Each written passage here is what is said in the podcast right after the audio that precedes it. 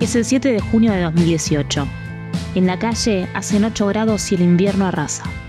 La selección argentina se prepara para el Mundial y en la radio no para de sonar el último disco de Rosalía. Mientras todo esto pasa, Mauricio Macri, presidente de la Nación, se prepara para anunciar algo que cambiará la política económica de la Argentina en los próximos años.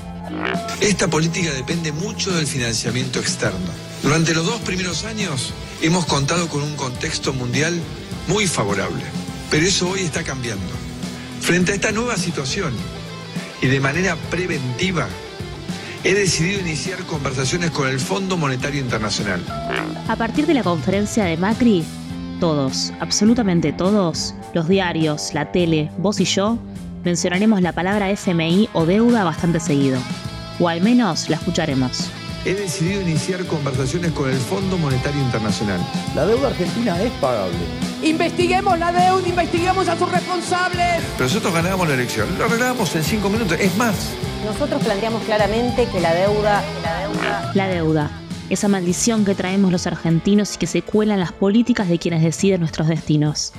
Esa palabra que atraviesa nuestra realidad y nuestra economía, pero a veces es difícil entender hasta qué punto. La deuda es un especial del cronista en colaboración con Posta, un recorrido narrativo donde vamos a analizar qué pasó, cómo nos afecta y qué futuro nos depara el vínculo de la Argentina con el Fondo Monetario Internacional.